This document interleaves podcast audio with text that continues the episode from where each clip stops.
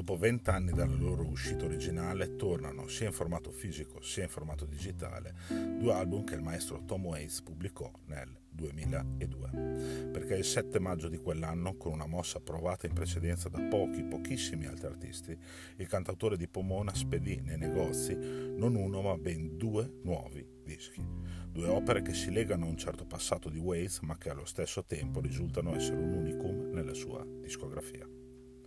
Parliamo di Alice e Blood Money, entrambi contenenti canzoni scritte e registrate per due opere teatrali dirette da Robert Wilson, autore che aveva già collaborato peraltro con Waze a inizio anni 90 per l'opera The Black Rider, poi pubblicata in formato fisico nel 1993.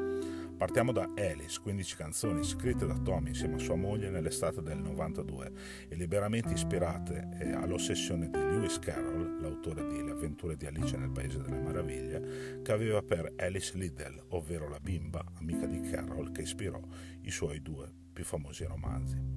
Questo album è pieno di ballate notturne come la title track, l'emozionante Flower's Grave, la toccante No One Knows I'm Gone e la struggente I'm Still Here. Non solo, c'è spazio anche per le sgambe Tabletop Joe e We're Mad Here, che spiegano al meglio la poetica di tutta l'opera. Un disco convincente, anche se non uno dei migliori di Waze, in questa nuova versione arricchita da ben 5 pezzi dal vivo registrati durante il Real Gone Tour del 2004 e il Glitter and Doom Tour di 4 anni dopo.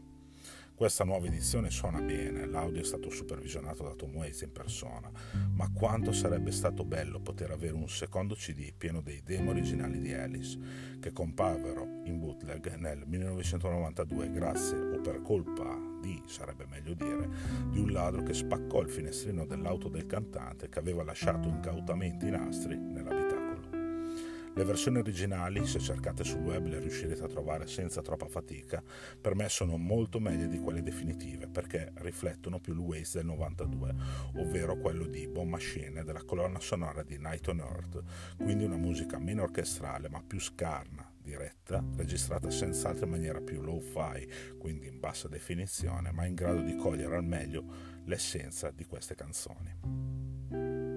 Va molto meglio invece con Blood Money, ideale ponte di collegamento tra Mule Variation e Ariel Gone, che mette in risalto il Waze più rumorista, meno lineare e più, permettetemi il termine, infernale. Nel novembre 2000, poco dopo la fine del Get Behind the Mule Tour, Robert Wilson portò per la prima volta a teatro Blood Money, facendolo debuttare in uno storico teatro di Copenaghen, in Danimarca. Tutte le musiche furono composte proprio in quel periodo da Waze, come sempre insieme a sua moglie, Kathleen Brennan, così come già successo per Alice. Wojciech, dramma scritto da Georg Buchner nell'Ottocento, rimasto incompiuto a causa della morte dell'autore, racconta la vita del soldato Franz Wojciech, che per sostenere la sua famiglia, composta dalla sua compagna Marie e dal loro figlio, decide di diventare cavia di un dottore per alcuni folli esperimenti.